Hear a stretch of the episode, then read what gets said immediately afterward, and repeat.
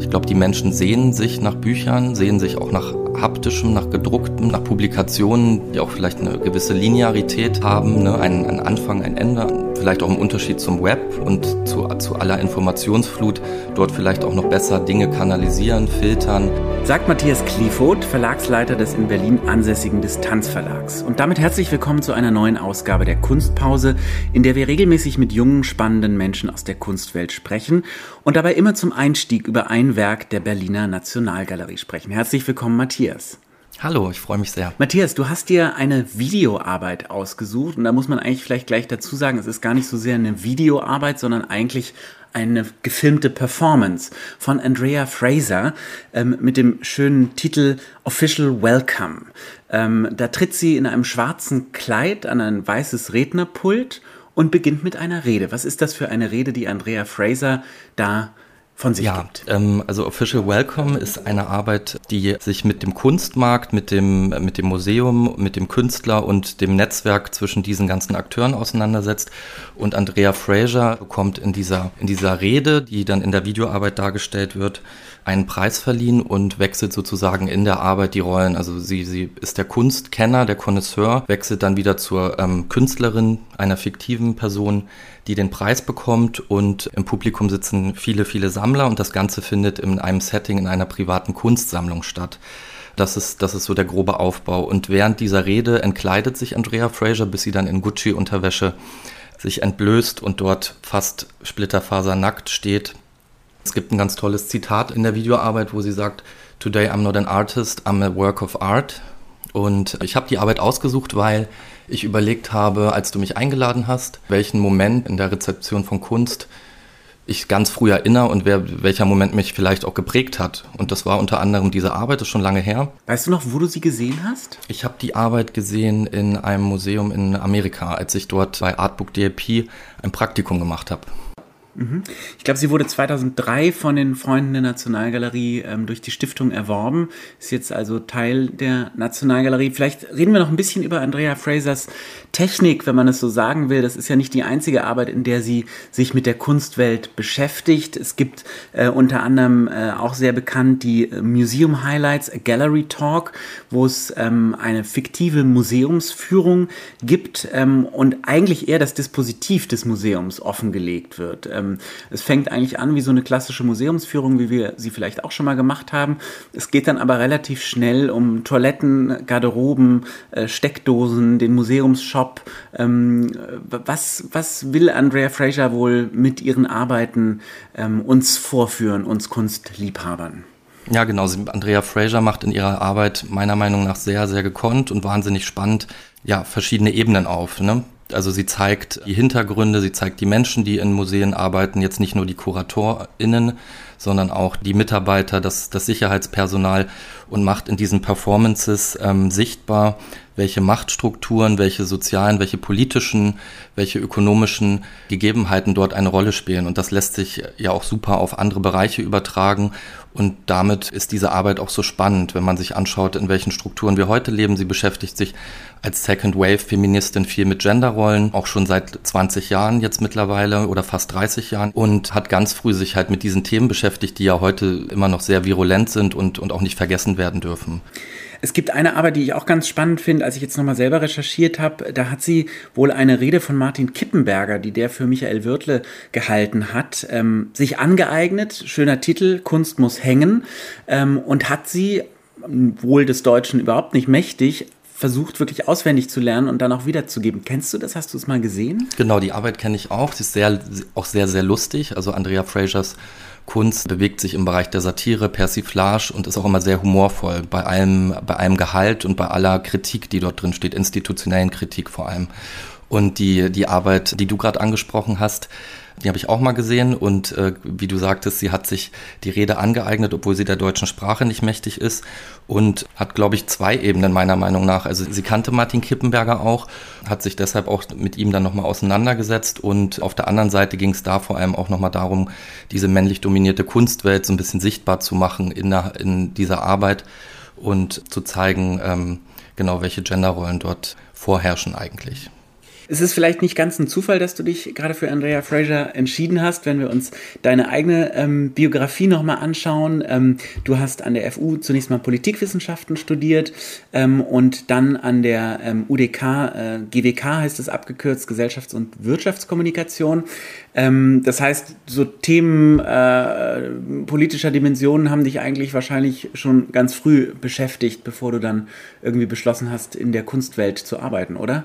Ja, genau. Also ich habe Publizistik studiert an der FU und Politikwissenschaften und habe dann, ähm, du hast es ja gerade schon äh, abgekürzt gesagt, GWK studiert, Gesellschafts- und Wirtschaftskommunikation, schlimmer, sperriger Name für ein Studienfach. Das kam eher daher, dass ich in der ersten Generation des, äh, des Bachelorstudiengangs war, also dieser Umstellung von, von Magister, von Diplom auf Bachelor. Und nachdem ich dann Publizistik studiert äh, hatte, mit dem Ziel eigentlich in, auch in den Journalismus zu gehen, ich habe dann auch Praktikas und Redaktionen gemacht, ein bisschen freigearbeitet, ähm, habe ich dann überlegt, was wäre jetzt das Sinnvollste. Bin dann der, der Empfehlung gefolgt, die damals auch so kursierte, dass man doch möglichst auch noch einen Master machen sollte und bin dann auf GWK eigentlich gekommen, weil ich überlegt hatte, an welche Uni möchte ich in Berlin nochmal gehen und ähm, habe mir dann die UDK ausgewählt, weil ich mich schon immer sehr für Kunst interessiert habe und äh, mich dann auch in diesem Feld und in diesem Umfeld dort tummeln wollte und habe dann GWK studiert mit einer starken Ausrichtung auf Kulturwissenschaften und auch Kunstgeschichte. Mhm. Und äh, sag mal, die Praktika, die du gemacht hast, was, äh, bei welchen Redaktionen warst du? Sehr, sehr spannend, finde ich. Ich habe beim Fernsehen ein Praktikum gemacht, hier in einer Nachrichtenredaktion. Dann RBB? Beim, nee, bei RTL sogar. Mhm. Dann habe ich ähm, genau beim RBB auch Praktika gemacht in der Kulturredaktion, habe dann dort auch als studentische Aushilfe gearbeitet und ähm, bin dann nach New York gegangen, habe dort ein Praktikum gemacht in einem Verlag, Artbook DAP. Das ist ein Verlag und auch ein, ein großer Distributeur in Amerika. Und so bin ich dann eigentlich ja auf die Idee gekommen, dass ich sehr gerne im Verlagswesen arbeiten möchte. Mhm. War es dann aber erstmal eine lange Zeit bei Christian Boros in der Agentur tätig für Kommunikation? Genau, richtig? ich bin dann nach Berlin wieder gekommen, habe meinen Master abgeschlossen, hatte Christian Boros kennengelernt und Distanz ähm, ist 2010 gegründet worden von ihm und Uta Grosenick, war damals aber noch in Wuppertal ansässig und ich habe dann mit Christian gesprochen und er schlug mir dann vor, dass ich doch in seiner Agentur für Kulturkommunikation arbeiten könnte. Und dadurch, dass die Agentur für viele renommierte Museen in, in Deutschland, aber auch in Österreich und der Schweiz arbeitet und starken Fokus halt auf Kulturkommunikation hat, habe ich mich dann dafür entschieden, dort erstmal anzufangen und genau meine ersten beruflichen Erfahrungen zu sammeln. Was unterscheidet Kulturkommunikation von Journalismus? Oder was unterscheidet gute Kulturkommunikation von gutem Journalismus? Nun ja, in der Kulturkommunikation ist es, ist es ja so, dass man einen Kunden hat. Das ist natürlich der ganz große Unterschied. Wenn ich Journalist bin, dann, dann kann ich mir meine Themen suchen. Ich habe eine Leserschaft, natürlich muss ich die bedienen, aber bin wahrscheinlich relativ frei. In der Kulturkommunikation ist, glaube ich, die große Herausforderung, dass man selber natürlich ein Konzept, eine Idee und eine Vision entwickelt, die man mit dem Kunden, also das ist dann das Museum oder eine Stiftung, zusammen abspricht, entwickelt und dann probiert natürlich diese Idee, trotz aller ökonomischen Gebaren, die dahinter sind, umzusetzen und beratend tätig zu sein. Mhm.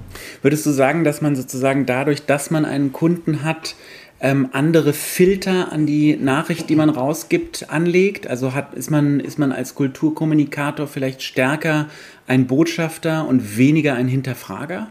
Ja, Botschafter trifft es auf jeden Fall und Übersetzer vor allen Dingen. Und in dem Sinne, glaube ich, ist man in, in dieser vermittelnden Rolle noch mehr zwischen allen Stühlen. Und daher hast du schon recht, es ist vielleicht, natürlich muss man erstmal hinterfragen, damit man überhaupt seine eigene Idee und seine Vision entwickelt, wie man, wie man einen Kunden beraten kann oder wie man dieses, dieses Projekt umsetzen kann. Aber man ist eher, glaube ich, oft in einer vermittelnden Rolle aber muss hoffentlich nicht journalistische Ansprüche, die man ja hat, also die hat man ja, wenn du sagst, du wolltest Journalist werden, das, das ist ja eine Haltung, die hat man, glaube ich, dem Leben gegenüber, hoffentlich, ähm, äh, die man dann vielleicht auch trotzdem nicht über Bord werfen muss. Wäre das sozusagen ein, ein Maßstab für qualitativ hochwertige Kulturkommunikation, dass sie sowas wie einen journalistischen und auch kritischen Anspruch behält? Ja, auf jeden Fall. Also wenn, wenn natürlich keine Haltung hinter, hinter dem ist, was man tut, dann glaube ich, sollte man auch sich schleunigst überlegen, was anderes zu tun. Und ist natürlich zwingend notwendig, um überhaupt auch überzeugend zu sein und Dinge, Dinge auch erfolgreich zu machen. Lass uns mal konkret werden. Ähm, deine Arbeit bei der Agentur ähm, Boros war ja sicherlich eine sehr projektbezogene. Ihr beratet große Ausstellungsprojekte, große Museumshäuser, auch einzelne Künstler in ihrer Kommunikation. Ähm, da, das kenne ich selber von meiner Arbeit, arbeitet man so von Projekt zu Projekt. Das sind meistens relativ kurze Zeiträume, in denen man da Kampagnen entwirft etc. Ähm, ich stelle mir das so vor, dass der Schritt für dich zum Verlag, zur Distanz, dann einer ja, vielleicht der Vertiefung war, wo du länger und intensiver und auch tiefergreifend an bestimmten Projekten arbeitest? Oder ist das ein falscher Verdacht? Nee, das stimmt schon. Also es war dann so, vielleicht im weiteren Verlauf, ich habe dann sieben Jahre für die Agentur gearbeitet von Christian Boros und er hat mich dann gefragt, das ist jetzt dreieinhalb Jahre circa her, ob ich nicht die Verlagsleitung ähm, für den Distanzverlag übernehmen möchte und mit ihm zusammen dann als Geschäftsführer auch das Unternehmerische dort führen möchte. Das ist etwas, was natürlich dann im Vergleich zu dem Job davor eine komplett andere Ausrichtung nochmal ist, dass ich natürlich den, das große Ganze auch im Blick habe, ne, ein Programm entwickle mit meinem Team zusammen. Wir sind sieben, äh, sieben Personen im Verlag und natürlich noch eine, eine, größere Vision vielleicht habe, anstatt jetzt einzelne Projekte nacheinander ab, abzuwickeln. Ja, vielleicht kennt noch nicht jeder den Distanzverlag, äh, der übrigens in einem der schönsten Büros der Stadt ansässig ist, dem Lapidarium am Hallischen Ufer. Es liegt in der Natur der Sache, ähm, dass dieser Verlag durch auch seinen Gründer Christian Boros einen ganz klaren Fokus auf zeitgenössische Kunst hat. Was publiziert ihr für Titel? Genau, also Distanz wurde 2010 gegründet, ist damit noch ein sehr junger Verlag, hat sich aber ganz schnell in der deutschen Verlagslandschaft etabliert und unser Fokus liegt ganz klar, wie du ja gesagt hast, auf zeitgenössischer Kunst und dann in den Randbereichen auch noch auf den Themen Design, Architektur und Fotografie. Und wir haben uns eigentlich zum Ziel gesetzt, oder das war schon immer Kern auch des Verlags, vor allem auch junge Künstler zu begleiten, ihre ersten Schritte auch ähm, im, im, Bereich des, des Publizierens zu machen. Ähm, wir haben zum Beispiel die erste Monographie mit Alicia Quade gemacht, wir haben das erste Buch mit Ingwe Hohlen gemacht. Also alles Künstler, die, die heute auch sehr etabliert sind. Und ein Verlagsprogramm entsteht ja organisch per se. Also wir bekommen natürlich Anfragen, ich äh, schaue mir sehr viele Ausstellungen an, gehe auf äh, Messen, ähm, treffe Künstler in Berlin oder auch in anderen Städten, wenn ich dann unterwegs bin und deshalb denke ich mal, unterliegt dem Ganzen auch so eine Art Plattformgedanke. So sehe ich das. Also so mache ich auch das Programm dass, dass es darum geht, erstmal sich, sich kennenzulernen, viele Menschen zu treffen, natürlich Ausstellungen zu sehen und dann zu gucken, okay, was wird an uns herangetragen, wo setze ich einen Impuls, wen frage ich auch an und daraus dann ein Programm zu machen, was hoffentlich die Menschen, die diese Bücher dann kaufen und, und lesen und, und anschauen, dann auch interessant finden. Ist das Modell so, dass Editionen dann möglicherweise auch Publikationen, also sprich Monografien, finanzieren oder zumindest kofinanzieren? Ich habe gesehen, eine neue Edition, die ihr gerade anbietet, ist von Hanna-Sophie Dunkelberg. Ist da ein Buch in der Pipeline? Also vom Modell her ist es so, dass die Editionen natürlich den KünstlerInnen helfen oder auch den Galerien im Nachhinein Projekte auch zu refinanzieren. Im Verlagswesen ist nun so, dass das dass natürlich durch die Druckkosten hohe Kosten per se am Anfang entstehen und die müssen vorfinanziert werden. Da ist es vor allem wichtig, dass man über Förderung nachdenkt, dass man überlegt, ähm, welche Player können dort mitspielen und Teile finanzieren. Da berate ich auch immer gerne und helfe auch bei den Anträgen für die Förderung um dann das Projekt überhaupt erstmal zu starten. Und die Editionen sind dann natürlich noch ein Hilfsmittel zusätzlich, um dann diese Kosten reinzuholen. Ich kann mir vorstellen, dass das ähm, Wirtschaftsmodell einer Buchpublikation sehr, sehr unterschiedlich aussehen kann. Ihr macht teilweise Ausstellungskataloge. Das wird ein ganz anderes Modell sein wie eine Künstlermonographie. Vielleicht kannst du mal diese beiden Modelle, auch wie du sie wirklich kalkulierst und wie sich das finanziert, ähm, vor uns aufblättern.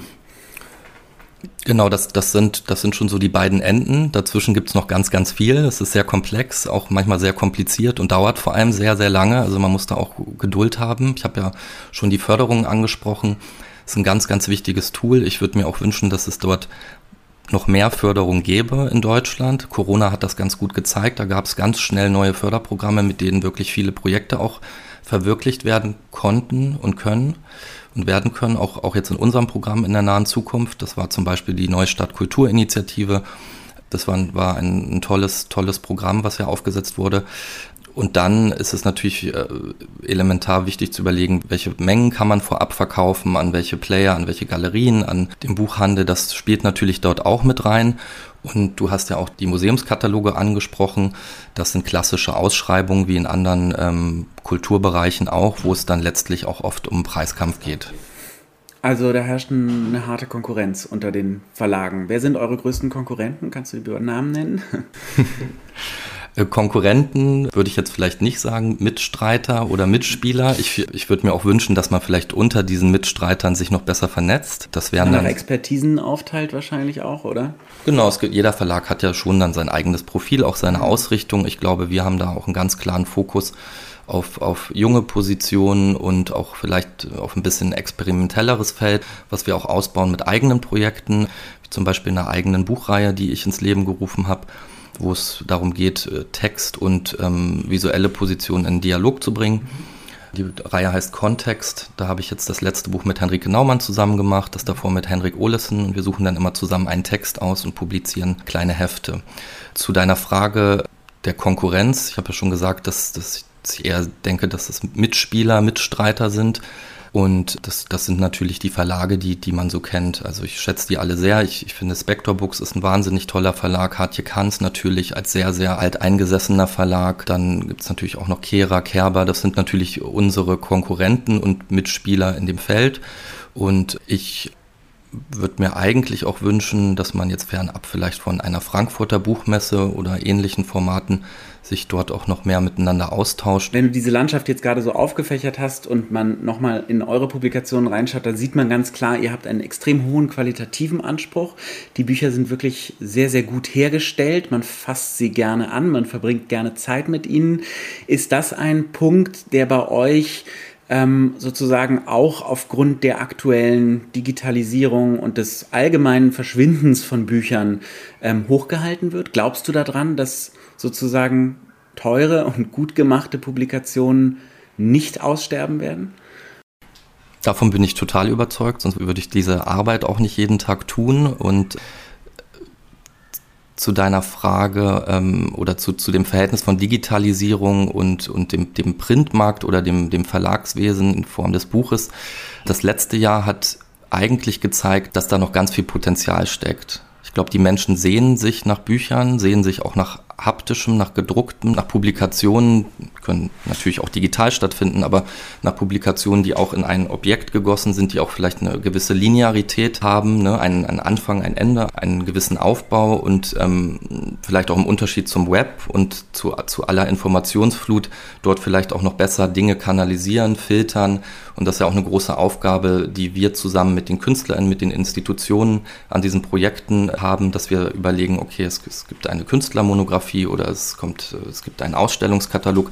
Wie kann man diese ganzen Informationen, Bilder, die, die visuelle Ebene, die Textebene ähm, kondensiert in dieser Buchform darstellen, um, um dort auch zu vermitteln und, und diese Themen, die die KünstlerInnen bearbeiten oder die Ausstellungsmacher, ähm, A, ansprechend, auch natürlich ästhetisch ansprechend und, und attraktiv, aber auch inhaltlich und intellektuell umzusetzen. Das klingt jetzt fast so ein bisschen so, als wären solche Publikationen sowas wie ein letztes Refugium für wirkliche Inhalte in einer Zeit der digitalen Verflachung. Ich spreche jetzt davon, dass Kunst heutzutage von gerade von der jüngeren Generation in erster Linie auf Instagram wahrgenommen wird. Ähm, die Postingtexte eigentlich nicht gelesen werden. Es wird geswiped wie wild, aber so richtig in die Tiefe geht kein Mensch mehr. Würdest du sagen, dass da euch eigentlich auch eine verantwortungsvolle Aufgabe zukommt als Verleger? Ja, eine verantwortungsvolle und eine sehr schöne Aufgabe. Und natürlich ist da was Wahres dran, dass unser Medienkonsumverhalten wahnsinnig beschleunigt ist, dass, dass wir swipen, durchscrollen, vielleicht die Texte dort auch wirklich nicht lesen.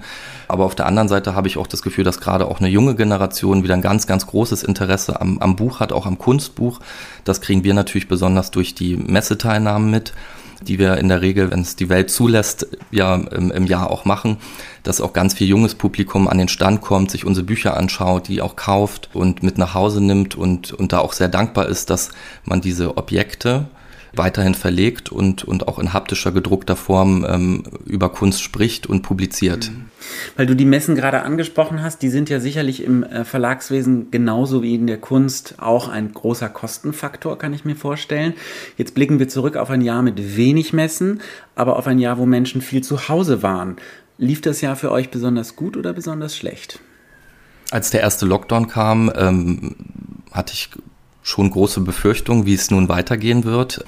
Es war dann natürlich nun so, dadurch, dass viele KünstlerInnen zu Hause waren oder in ihren Studios oder die Museen dann schließen mussten und ähm, dann auch dort vielleicht Zeit war, andere Dinge zu tun, dass wir wahnsinnig viel zu tun hatten in dem letzten Jahr. Es gab viel Zeit, um sich äh, auf Förderungen zu bewerben, um zu schauen, welche Projekte greift man jetzt wirklich an. Also oft ist es ja auch so, dass im Alltag, im Museumsalltag vor allen Dingen, auch gar nicht die Zeit ist, die, die Kataloge, die man machen möchte, so unmittelbar umzusetzen. Und da war das letzte Jahr für uns ein sehr produktives Jahr, dadurch, dass halt unsere, unsere Partner, also die KünstlerInnen und die, die, die Ausstellungsmacher mehr Zeit hatten, sich diesen Themen auch anzunehmen und auch in einem, vielleicht dann in einem schnelleren Rhythmus umzusetzen. Ich kann mir das vorstellen, dass das bei euch im Unternehmen ganz ähnlich ist wie bei uns als einer Filmproduktionsfirma. Wir haben Projekte, die leisten wir uns, bei denen kommt sehr wenig bei raus. Und wir haben andere Projekte, bei denen bleibt was hängen und die sind auch ein bisschen eine Kreuzfinanzierung derer, die vielleicht schwieriger zu finanzieren sind. Gibt es solche Mischkalkulationen bei dir als Geschäftsführer von Distanz auch oder muss sich jedes einzelne Projekt rechnen? Nun, vielleicht sind bei euch die Budgets größer. Bei uns ist es erstmal per se so, dass, dass ein Buch natürlich gedruckt werden muss. Das sind fixe Fremdkosten, die dort entstehen. Ähm, die quer zu finanzieren ist in der Branche meiner Meinung nach langfristig fast nicht möglich. Natürlich gibt es immer mal wieder Mischkalkulationen, wo man sagt, dort, ich möchte unbedingt diesen Ausstellungskatalog machen. Dort äh, verdiene ich vielleicht gar nichts dran, aber die Kosten, die entstehen, muss ich irgendwie weiterreichen. Wir sind ein Team von sieben Leuten. Und natürlich muss man auch per se erstmal die Gehälter bezahlen und, und die ganzen Grundkosten. Daher ist es ähm, schon so, dass sich die Projekte an sich erstmal auch selber tragen müssen. Wenn du einen Titel ähm, konzipieren könntest, äh, als Verleger, als äh, ja letzten Endes dann auch Herausgeber, ähm, der sich mit der Nationalgalerie beschäftigen würde, was würde dich da thematisch reizen? Ja, wow, wahnsinnig, wahnsinnig tolle, weite Frage. Ich glaube, ich würde mich gerne damit beschäftigen, wie sich die, und das ist jetzt auch vielleicht ein persönliches Interesse, was dort reinsteht, wie sich die, wie sich der Diskurs um Themen wie Gender und ähm, Identität innerhalb der Sammlung über die, die letzten vielleicht 30 Jahre verändert hat. Über die letzten 30 nur. Mhm. Das ist interessant, der Fokus. Ja, das passt dann vielleicht auch eher zu unserem zu Programm und zu Distanz und zu, der, zu dem sehr zeitgenössischen Fokus. Oder sagen wir ab, ab, ab den 60ern. Das ist interessant. Ja. Und hättest du da, wenn wir da mal kurz ins Thema reingehen, hättest du da den Verdacht, dass wir vielleicht schon mal weiter waren, als wir gerade sind? Wir haben unser Gespräch mit Andrea Fraser begonnen. Ob wir weiter waren, ich denke, dass es auf jeden Fall immer noch ein großes Thema ist und dass es nicht nicht dazu abgetan werden sollte, als ob wir dort schon sehr, sehr weit sind. Und daher hatte ich ja auch die Andrea Fraser Arbeit ausgewählt. Da gibt es sicherlich noch viel zu, zu recherchieren, wissenschaftlich zu bearbeiten und dann auch zu publizieren. Vielleicht gerade in einem Jahr, in dem jedes Unternehmen der Welt den Regenbogen mit dem eigenen Logo kombiniert hat. Genau, von der, von der Bahn bis hin zur Wodkaflasche. Vielen Dank für das Gespräch, Matthias. Danke sehr, hat mich sehr gefreut.